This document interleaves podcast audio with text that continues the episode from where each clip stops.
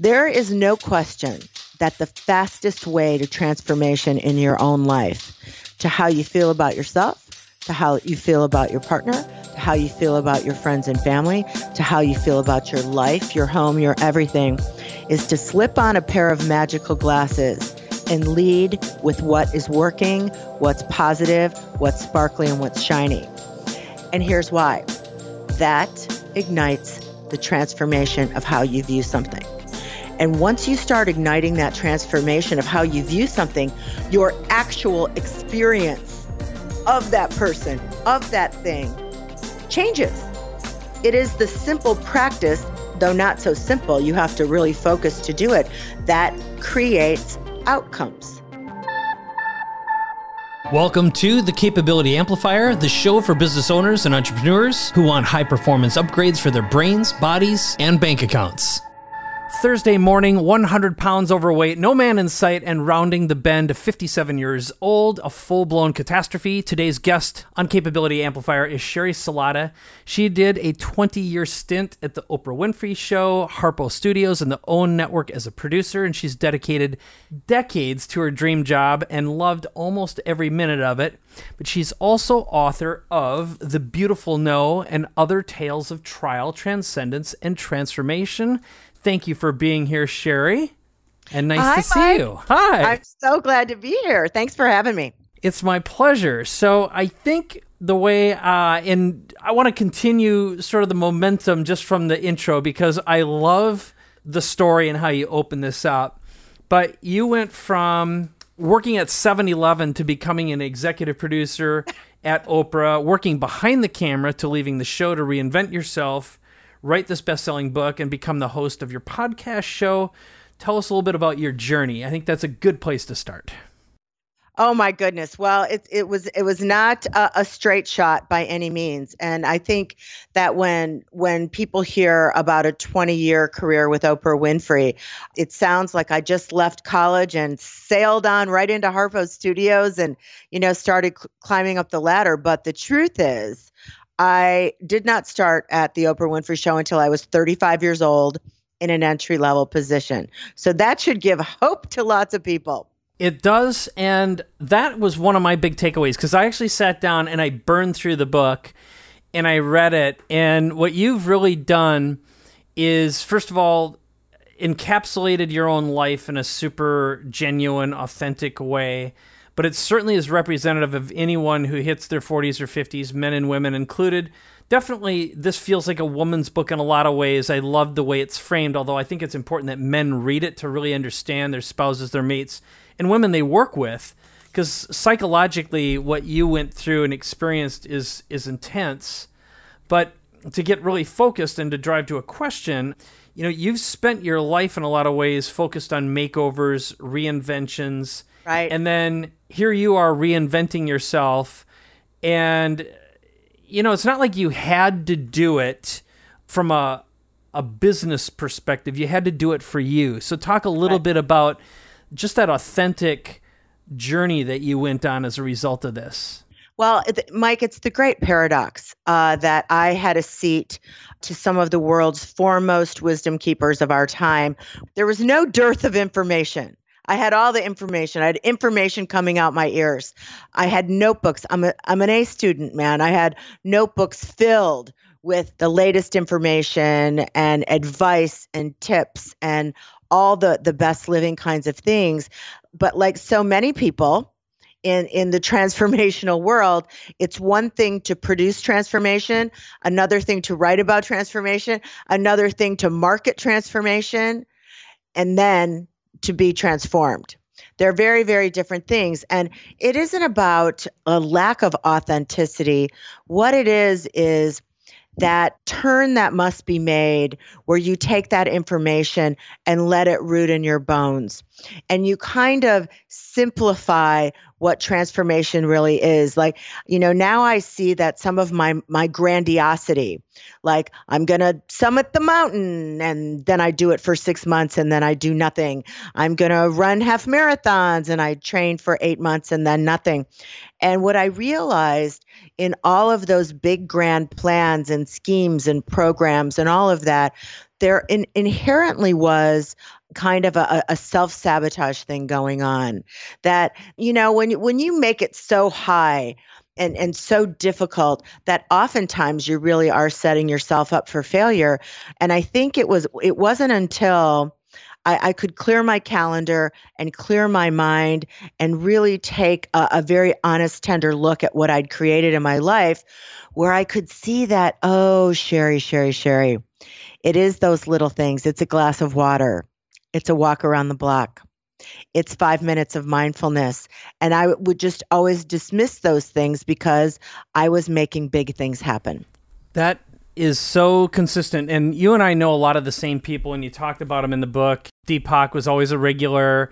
One person that we had in common uh, was Debbie Ford. She had cancer while I had cancer. She was my guide while I went through that experience. We both know Jack Canfield. And one thing that Jack has been very, very open about and very transparent is the fact that most people in personal development, their personal lives are usually a wreck. If it's not them, it's their marriage, it's their children, Jack and had an amazing journey yeah. with his own son, right, for right, example. Right, and again, he's been very. I don't feel like I'm betraying him at all by talking about this, but and like you say, it's the start, stop, start, stop, which is always looking for the quick fix. There seems to be a high degree of addiction yes. that runs inside the personal development space, no matter what it is, whether it's food or whatever. But in you know, when you as a producer, you got to see behind the scenes, and I'm curious what your experience was just observing what was real in front of the camera versus what wasn't real behind the camera. Right. How did that affect you? Well, my, my, observances, you know, weren't super detailed. So, you know, there were times when I when I would notice some behavior and I'd be like, "Hmm, that seems inconsistent." Uh, and then there were times, like for instance, you mentioned Deepak, who I love and adore, and mostly I love and adore him because he is who he is, who he is, who he is whether he and I are having a chat, you know, somewhere in a forest or whether he is on stage speaking to thousands and thousands of people, he's Deepak. And I like that so much about him and I respect that so much. You know, I think I don't know. I don't know. I don't know why it's so hard for us to take care of ourselves. I mean that that really is like do we need to excavate to get to that that love place where we understand that there's nobody on this earth that should be loving us more than us. Nobody. Because all of a sudden, when we're in that place and, and we've made that decision and we select and inhabit the practices in, in our daily lives that juice that up, that love of self, when we do that, everybody else in our lives is off the hook. Nobody has to make us happy. Nobody has to behave a certain way for us to feel that all is right with the world. We're in alignment with ourselves. And that is my current dream right now is to be in that place 80% of the time. I hear you on that. And that's something that you and I were talking about before we started rolling today is as we go through life and we accomplish professionally what we accomplish and so often there's the wreckage um, as I like to say, someone said something like, you know, when someone big with a big personality goes through the forest, there's always a lot of timber left behind.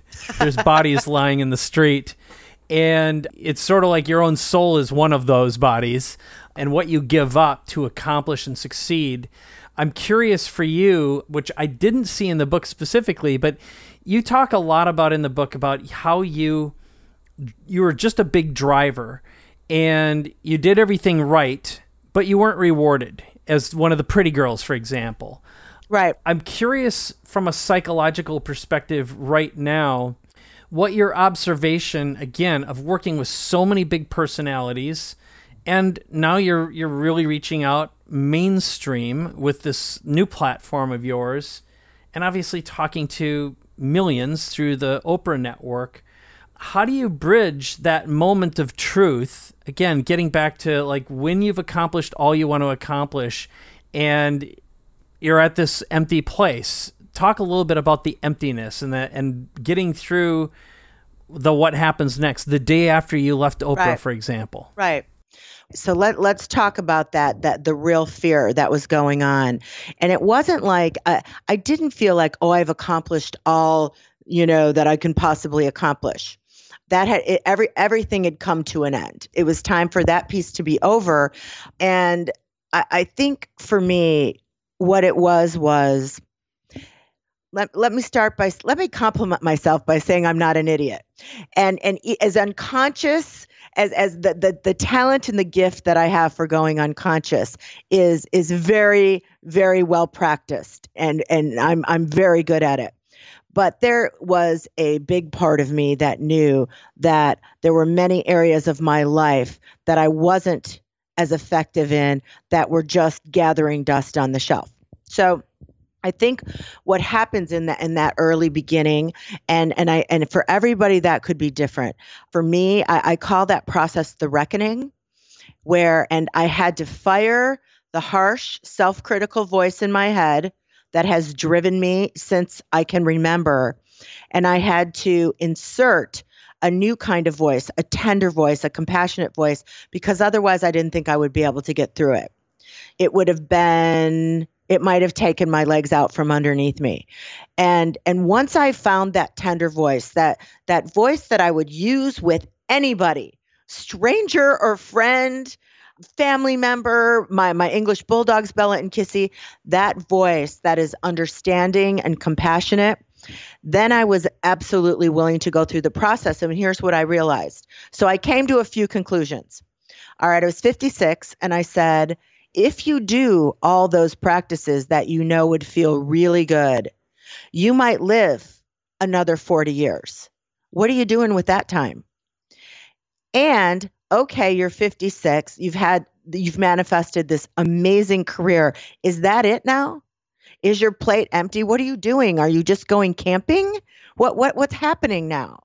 you know you're creative you're innovative you know there there is a life of your dreams that you haven't manifested yet and the big question for me mike was what is that because for 20 something years every every day began with how would oprah do this? What would oprah want? You know how do we achieve this this dream and this vision of oprah? So you know i, I don't think i was even super clear on what is the life of my dreams.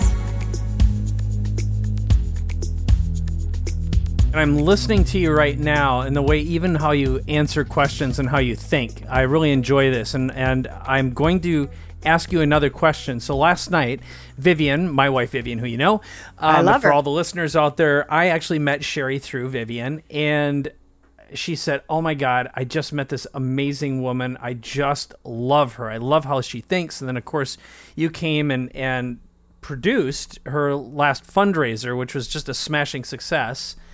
And one of the things that you are amazing at, what both Vivian and I see you do socially, is first of all, you're really interested in people.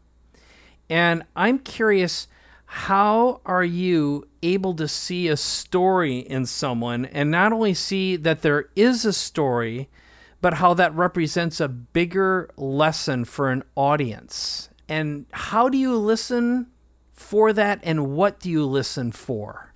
That is a fantastic question. Well, you know, I mean, I mean, obviously, you know, for for years, and and specifically the the training at the Oprah Show, there, it, there there's nothing better. That was the world class. Will never be anything like it ever again. Where our job was to dive in and find the stories, and then find a way to make that meaningful to an audience. And I would say that Oprah was it was Professor Winfrey who really walked us through all the grades and levels and coursework that was required there. You know, I, I like stories. I've been a storyteller since I, I was a little girl. And, you know, that's something I think about when I meet people, you know, like when we met. And, and when I remember when I first met Vivian, I'm like, what a story this is. But it's even beyond the obvious. You know, there's there's facts and details of our lives that we'd put on a resume or that we'd put on in a, in a bio. You know, when for those of us in business who have to do bios, there's something else more intangible, more soulful that I think makes life more interesting when we're talking to somebody and we're just really willing to feel them I can't totally describe what that is other than it just feels more like a an energetic connection like watching for the point of distinction. How are you different from everybody else I've ever met? Like what what what's what's shining about you to me? And usually those things jump out and then I just the more I pay attention to them the more I discover. So you use the word shining. What's unique and what's shining? I'm going to ask a version of the same question, which is developing this skill. And you talked about Professor Winfrey and be, having access to the tools. Can you talk a little bit about those tools? Because I think in inside of the, a transformation and inside of a reinvention, yep. it really is getting to that authentic core and being able to first see it in someone else is always easier than seeing it in in ourselves. Always. Yeah. Always. So let's go down that path about developing that skill and recognizing that shine, knowing how to amplify that shine so it becomes meaningful. Right. Well, I mean, there were times very you know i i worked for the oprah winfrey show and the, there might be some of your um, people in your audience who think that was you know very touchy feely but it was a hard driving billion dollar business my friends that required a lot. I mean putting 140 150 shows on a year that are like primetime quality is not for the faint of heart. But here's what i find in my new day as I'm kind of bubbling up things that are more like qualities in myself that are more magnetic and less make it happen, make it happen, because I'm really looking for the life of my dreams and I'm tinkering with that recipe. But there's some things that even I, in my, my C suite heyday, would have thought were too light. They would, they, they would have been too like life work light. And, and, and there's something that I call magical glasses. And there is no question that the fastest way to transformation in your own life, to how you feel about yourself, to how you feel about your partner, to how you feel about your friends and family, to how you feel about your life, your home, your everything, is to slip on a pair of magical glasses and lead with what is working, what's positive, what's sparkly, and what's shiny. And I was not raised that way. You know, I from a generational point of view, my parents were raised by worrywart depression people. God love every single one of them. But that's kind of it was like the other shoe's going to drop. What's around the corner? What disaster's waiting for you? You know, what's wrong with this? What's wrong with that person? What's wrong with this situation? Don't get too happy. It might get snatched away. So, in many, many ways, I'm formed by that. So I have to really consciously put on my magical glasses and say, okay, now we are going to look at this person, this situation, this experience we're having in life, and we are going to look for the shiny, sparkly things about it. And here's why that ignites the transformation of how you view something. And once you start igniting that transformation of how you view something, your actual experience of that person, of that thing, changes. It is the simple practice, though not so simple, you have to really focus to do it, that creates outcomes. I can't even believe how powerful it is. Well, it leads me to asking the next question, which is one of the things that was always amazing about Oprah. And I watched it because I loved great television. I love great storytelling, and I'm a big fan of real time social proof. It's hard as hell. You were an Oprah viewer? Believe it or not, I was. Now, nice. I didn't watch it a lot because I was working my ass off from the day I was 16 years old and um, and working hard for over 30. But I watched it because I was just always impressed with the drama and I, I couldn't help but and and I produced programming. I did a feature film and documentaries and a lot of real time sales level stuff, but we had to create uh, essentially infomercials to right. and and we had to have social proof that touched emotions so people would want to buy. And when you said, you know, this was a multi-billion dollar machine, I, I understand that on a deep level And uh, I know something you talked about in the book, the ugly cry, for example. That that's what it's called, right? yes, the ugly cry. But, but be able to reach that and pull something out again that was authentic, and that really created this such an unbelievable emotional experience for the viewers.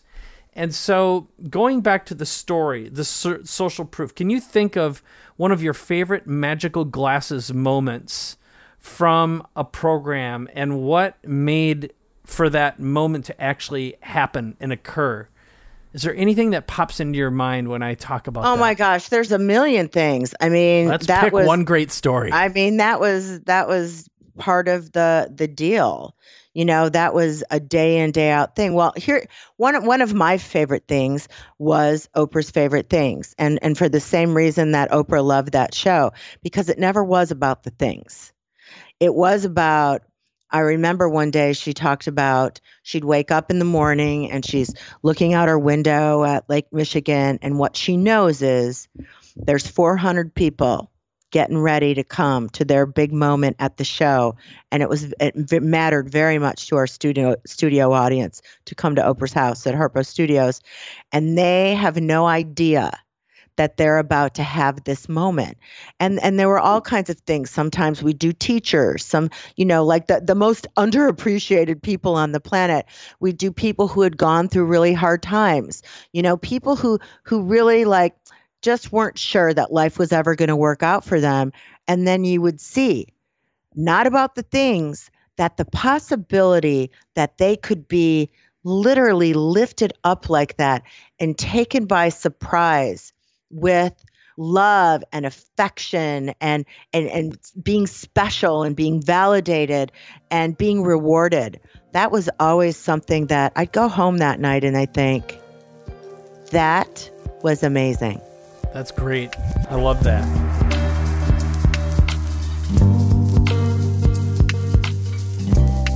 So the next question is this is something it's it's also known as the Dan Sullivan question. I had to modify it a little bit. And I don't think you've ever heard of this before. So I'm going to tell you what the Dan Sullivan question is. okay And I'm going to reframe it a little bit for you because I think it needs to be modified. But one of the things that Dan loves to ask is if you and I were sitting down three years from now, what would it take to look back at your journey and say that this investment in time or the movement you're making was the best investment you've ever made in your life?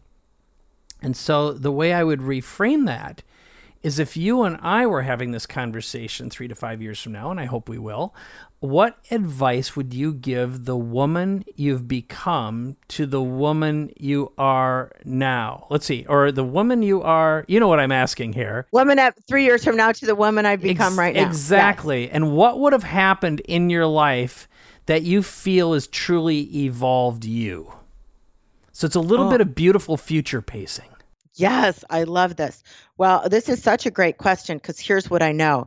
I'm I, I have I'm gonna I'm gonna borrow some things that have really gotten my motor running from Abraham Hicks. You know Abraham Hicks, right? Absolutely. Here, here here's what Abraham's talking about right now: leverage. Leverage, and you know, I, I I have that Midwestern sensibility where you're, you know, to-do list and push that rock uphill and down, take your lunch pail down to the salt mine but leverage, leverage, leverage, leverage. So here's what, what I'm going to say to the me of right now. The me of three years from now is going to say to the me right now, you have done everything right, girl, everything right. And what you're doing right now in in in learning to focus on leveraging the energy that creates worlds in being in alignment in sitting down for meditation in eating a big bowl of plants has literally put you in in the middle of the life of your dreams and then some. This isn't even the life of your dreams sheri. This is beyond what you were capable of dreaming of three years ago that's good huh Oh yeah. Oh yeah. That's really interesting. And I'm going to go down this Abraham Hicks when Abraham T- Hicks talks about leverage, what does that mean through that lens? Because I know my interpretation of it, but I want to make sure we're talking about right. the same thing. Because a lot of our audience, they're hard driving entrepreneurs, serial entrepreneurs. They built businesses, and leverage to them is lifestyle. Yeah. And that's freedom of time, money, relationship, and purpose. Right. So so and and I, I think we're swimming in the same pond right there. You know, from from a spiritual perspective, what it what it what, how I'm using it is saying this that there is always an easier way. And it always begins with that total connection, that alignment where where you, you literally unleash synchronicity in on on your path. It's like it's like the magic dust of really putting into practice what you say you believe that the universe has your back, that there's unseen forces that are literally um, right there ready to, to lift us up, to put the right person in front of us. The phone rings, this opportunity comes through that you know sometimes when we're slogging away at the salt mine we're just it's like it's like we have headphones on we have blinders on. We can't see all the magic that's being served up to us. And i honestly do believe this i always have but but now I am I'm I'm willing to prove that to myself on an hourly basis that this this life this experience of us in this human form is meant to be magical and that there are some very simple things we can do to really amp up the power of that magic. And part of it is just being willing to be dazzled, being willing to see the sparkle that's sitting right across from us. You know, really just being willing to be delighted at every turn instead of bracing for, you know, what screw up's going to cross our path. It's a decision about how we're going to walk through the world and every day that I make that decision and I adhere to it, magic surrounds me. Again, it's it really has to do with just recognizing your old programming. You and I have that one thing we have in common. I was born and raised in Minnesota, yeah. and uh, Dan was also a Midwest boy, raised a Catholic. 12 years, years of parochial education for both of us. So, very much this deep programming. Catholic uh, high school. Oh, yes. yeah. Yeah. I, I, I endured 12 years of it. And now one of the things that you're doing that I personally find delightful, I know you do as well, is you have your podcast, the Sheri and Nancy Show, and you've done lots of episodes. I am curious from your perspective, what has that done for you so far, and what do you love most about podcasting? Well, here okay here's the irony. When when someone suggested we do a podcast to have these middle of life reinvention conversations i i was a tv girl and i was snobbish and i was like does anybody listen to those? Oh my gosh how embarrassing. This is the way now this is how people bring the content they really want into their lives. This is how we all become our own little networks, and I love it. And so here's what it's done for me I was very guarded even with people close to me, Mike, I was very guarded. Like the things that you're reading in my book, I wouldn't have said to anyone. But almost a hundred episodes in, I sit in rooms or on Zoom with one of my best friends of 30 years, and we just chat about our fears, about our mistakes, about you know what our new dreams are, about what we're doing to get them, how we're stirring up the magic in our lives. And we talk about stuff that I can't even believe I talk about until someone will say, Oh, how brave I was. And then I'm like, Oh God, tell my dad not to listen to that one. And and then that helped me write the book. And then all of a sudden I'm just a font of of expression and revelation because here's the healing. Once you speak it out loud, there is no shame. Once you speak it out loud, you're no longer humiliated. All those things, that's a made up story. That's a made up story. And once it, you bring something to the light, it's over. And I feel like I'm uh, that that this podcast, the Sheri and Nancy show has healed me in many ways. Well, let's go down that path. So I'm curious, what has been one of your biggest revelations? And oh my God, I never would have talked about that, but it came out and you found it to be super healing and you got a lot of feedback, a lot of reactions that um, you either didn't expect or oh yeah. Yeah tell me tell me a story about something like that. Well i mean the big one and you know in your in your audience of people who've run big things and and gotten tons of validation and have been admired for it and and admired and envied or whatever the outside world is like oh my gosh that's so great and you're so amazing. And yet the humiliation of knowing i'm really not that amazing because I can't get a handle on this weight thing.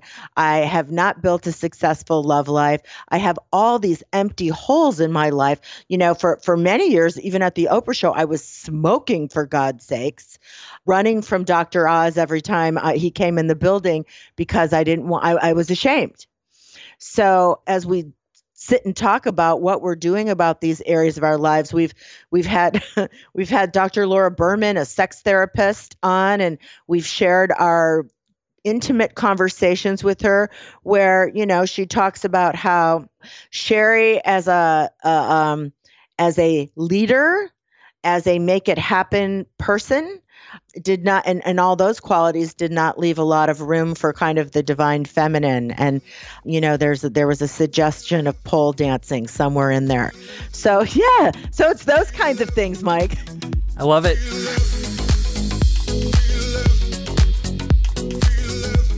when i read your book I did see a lot of stuff. I'm like, God dang it, you know, because you've been very open with Vivian and I. We've we've been out a few times. We're in TLC together, and you know the nature of that group is it's just very open. And for yeah. listeners this is called the transformational leadership council. It's run started by jack canfield and it's just filled with some of the original people who began the personal development personal growth movement many of which showed up on the secret back. Many of them have been on oprah or friends with oprah even. Right. So there's a lot of history there. And you know you're just an open vessel and it's it's great listening to it and it's it is it's hard for anyone especially i think it's still harder for men in general to be open about our flaws and deficiencies because we're afraid we're going to be abandoned. We're going to yeah. be afraid that's going to tap into and remove our ability to be a great provider. Right. And i'm curious right now like you obviously have the podcast from my lens is definitely for women but do you have male listeners that you're aware of and commenters Yes, it's about 25% of our audience are men. I'm sure, and, and, you know, who knows? Maybe the women in their lives bring them into it. And and Nancy and I actually last year we did a big event at 1440 Multiversity, and there was this small pocket of men, and I was so curious, like what, why they were there. They were there to be with their women, and then after it was over, I'm like, and, and I mean, they were like, my life has completely changed forever because being around people who are willing to go there and talk about the things that are embarrassing or shameful or feel like failure and just lay their failures out on the table and still say, still, I have a dream. Still, I have hope that I can live the life of my dreams, that it's not too late. And that is definitely something that resonates, especially with our aging baby boomers and, and frankly from the Gen Xers who are moving towards that right now as well. You know, we all go through these cycles. And it's my opinion, in fact, that right now what Gen Y, Gen Z, millennials, we're all going to be dealing with, or they'll all be dealing with, is they're going to go through so many faster, more frequent phases of obsolescence because our market is yeah. changing. Our entire economy, our world yeah. is changing so quickly. Yeah. And we've got to deal with reinvention and transformation and transcending the meaning of not being useful anymore in the thing that we train for, that we invest so much in for, or we go into debt over. Oh, I love that so much. And I love that you're bringing up because here's what I see that's different for the younger, younger, younger women, whichever alphabet letter generation they're a part of. I see them, they're not going to have the same self care issues as women of my generation. They put self care first. They will be like, you just sit down and wait, and I'll be at work when my massage is over and i say that in a funny way but but that that that love piece that self-love piece that honoring and nurturing one their their that's not their issue and here's what i'm excited about for them they have like a and maybe this is the evolution of our, our species, they have a resilience. There's resilience all over the place going on there. And what's important for us 40s, 50s, 60s and beyond is if we don't want to be obsolete, we need to we need to find a way to bring that resilience into our own lives because you know if somebody wants to sit down in a lounge chair and grill out on their their driveway you know like in in days when i saw middle-aged people growing up that's that's all great with me if that's your dream. But i suspect for many of us we, we're not done. We, we aren't totally living the lives of our dreams. There's you know there's a whole new way to move through the world. There is even more passionate love. There's you know more exciting creative projects. There's travel there's adventure there's discovery. There's so many things yet to do that we have to change the language around it. I don't like the word retirement. I don't like the word middle age. I like middle of life middle of life. And now the opportunity is with everything you know. If you focus on resilience, if you focus on really drilling down to what your dreams are today, I think our glory days can be ahead of us. That's the bold statement I'm making, sir. Yeah, that's something that you talked about in your book when you said, I'm right now, I'm probably halfway through, where in the past, you know, we'd look at it and the average age might be 80 and people who are 10 years younger than us are going to see you know you know there's a hockey stick coming along. The one thing that Dan talks about is he's got a book called How I Plan to Live to be 156 oh I love that. I got to yeah. read that. It's everything that he does. It's all about 10xing and 100xing and uh, and it gives you a, a different lens to look at life through so I, I want to ask you a little bit about something else that's a little bit practical and tactical. Again, tied to your podcast, tied to the fact that you spend so much time in the media, but through the lens of building a platform these days, we have unbelievably fragmented media. It's easy and free to create your own podcast show. It's easy and free to have your channels on Instagram and YouTube.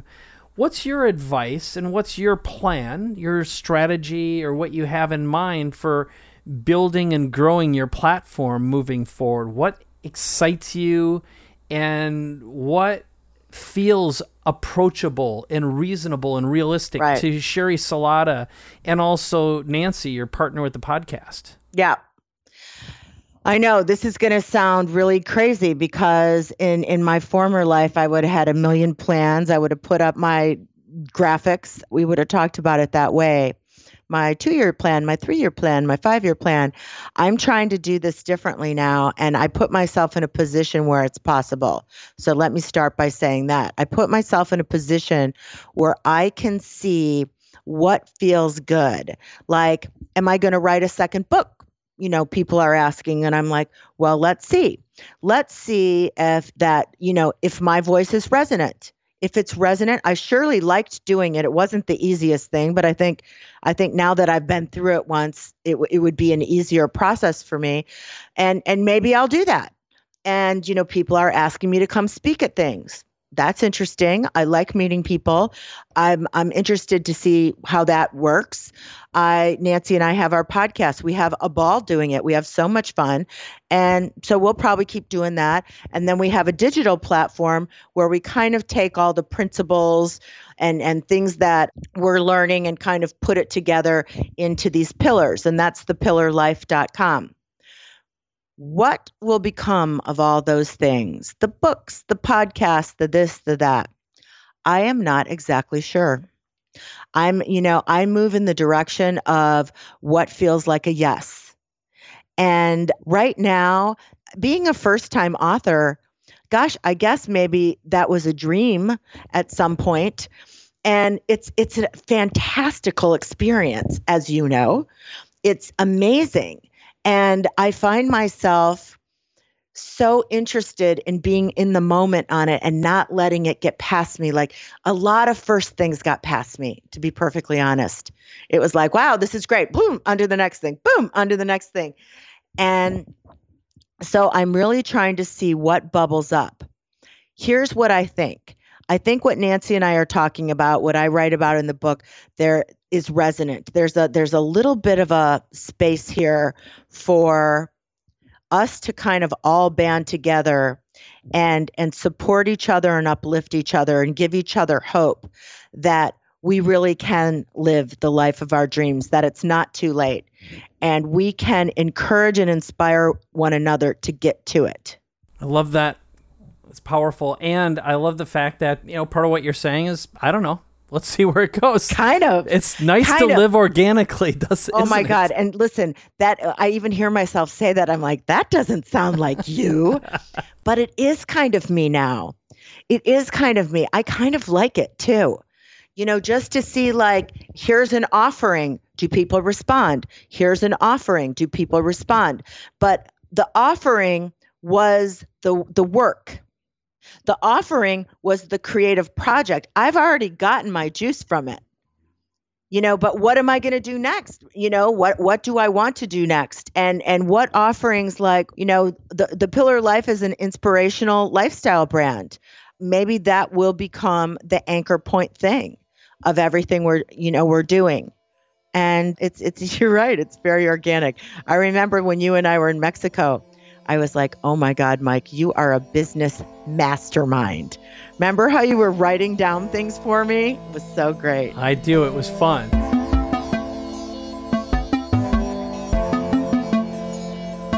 I got to meet you in person first, and obviously I knew you through the show. But now that I've been forced to do this interview, you know, I read your book, I poured through all your marketing materials, all your materials, and what you're doing what was refreshing for me to experience through you is the power of the platform because the beauty of having a platform is you can just ask your audience what do you want yeah. and when you've got enough interest and they say here's what i want and you don't have that flexibility when you're in a broadcast environment you really no. are the slave of a channel and the producers and a lot of people don't realize that still to this day not as much but there are a tremendous number of talented people. People have been in television and movies for a long time, and they still don't have a list.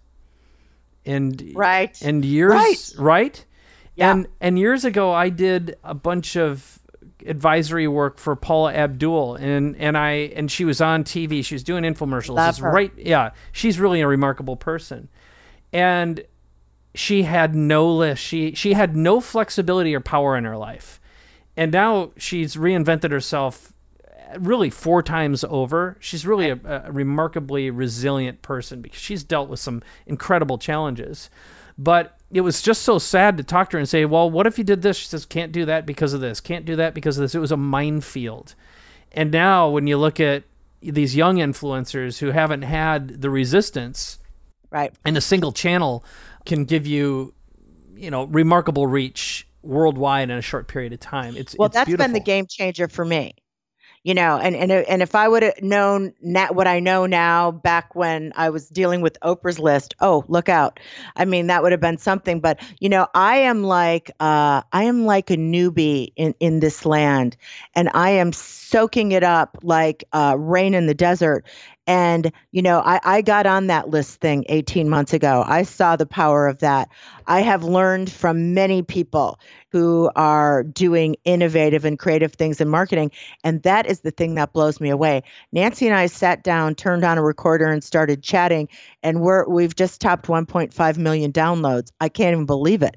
Bam. That's what I'm Bam. talking about. I know. Yeah. I know. I can't even believe it. And we reach out to our list and they, you know, show up and come and support a live event we're doing. So it is really a remarkable thing. But, you know, here's the thing what I love so much about it is it's the idea that we are all the curators of what comes into our lives now. It isn't like, you know, when I grew up, there was three channels and was it VHS, UHF that got maybe channel 32. And and and that was if you wanted to watch TV, you turned it on and whatever came came. You know, now and even when I was, you know, working every day in television, there were limitations to what is possible. Now you have all the reins to decide, and the freedom that gives us as entrepreneurs to create specific content for a specific audience. And honestly, Mike, I'm not doing this to create a content company. It's the only conversation I want to have. The fact that other people want to have it too is kind of like frosting on the cake. I am so with you on that. That is exactly. I can't agree more. And the funny thing is is so I'll just reveal this personally. So I've been doing online marketing in some way shape or form for basically 30 years. And I had a, a marketing agency and then online businesses and software companies. And I did it and in some ways I loved it, but I was terror driven. I was it was fear of running out, missing out, uh, being left behind. And when I made a choice that I was going to stop all that and broadcast for broadcast's sake, and when I talk to people who've really made it as they built their platforms, especially podcasting, you got to expect 18 to 24 months. And you've just got to accept the fact that this is going to be a sacrifice. It's going to be a big, long give. And there's something truly beautiful about playing that long game and doing what you're doing right now and having yeah. the freedom to do that. And and it is possible for anyone and just having the courage to continue the conversation even if it seems no one's no one's listening. For sure. Well and really and that's why you do it. You do it because it's the conversation you want to have because i'm reminding myself every day what matters to me now.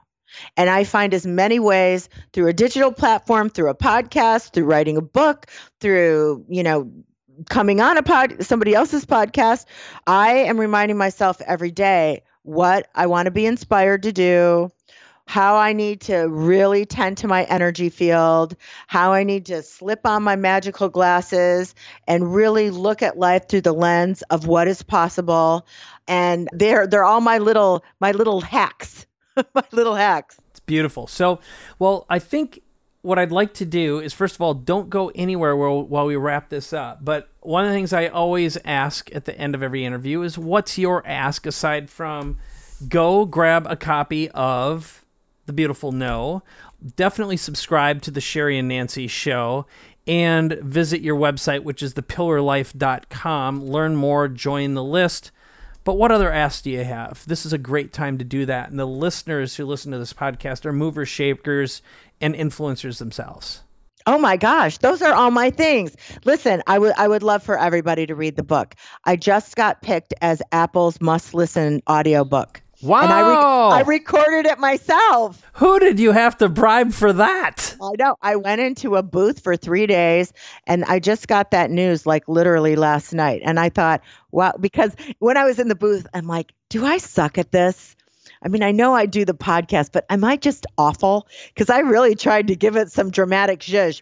So yes, it got picked as a must listen. So if if you like to listen to books on tape, that that would be a really great thing. And I'd love for people to to read the book.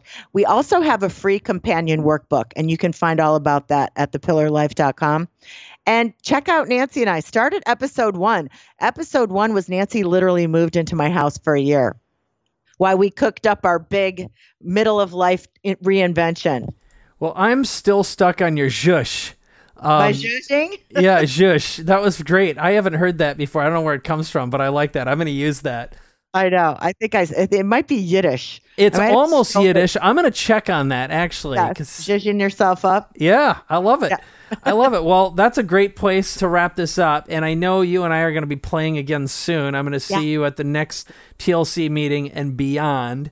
But don't go anywhere. I'm going to talk to you for a couple more moments. But in the meantime, go over again, head over, grab a copy of the book, buy it for, especially for the woman in your life, no matter where they are in their transformation, and their shift. Check out the Sheri and Nancy show and thepillarlife.com. And while you're at it, certainly share this episode with everyone you know head on over to iTunes and give us a comment, some thumbs up, some stars. If you enjoyed this episode, talk about it because I read every single one of them. So, Sheri Salata, thank you so much. Thanks, Mike. Thanks, everybody. All right, that's it for this episode, but don't go anywhere because my co host, Dan Sullivan, and I have a really easy ask for you.